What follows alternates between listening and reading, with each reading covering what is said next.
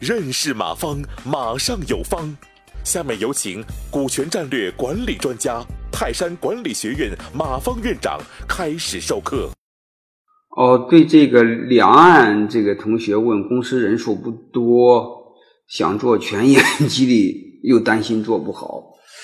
哦哟，人数不多，我也不建议做全员激励。我建议还是找一两三个关键的员工做激励。你做个两三年之后有经验的时候。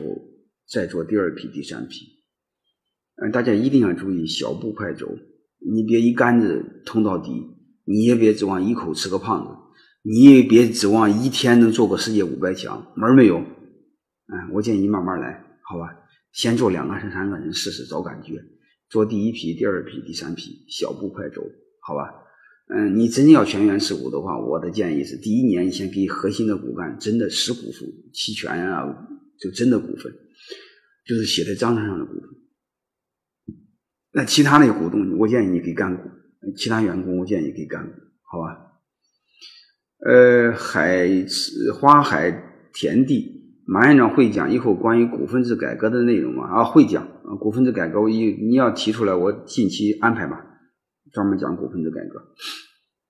还有一个同学提问，我我提问是发起了一个项目，钱是我投的。找合作签署的是投资协议，我不担心控制权，但是如果项目赚不到钱怎么办？你这个问的，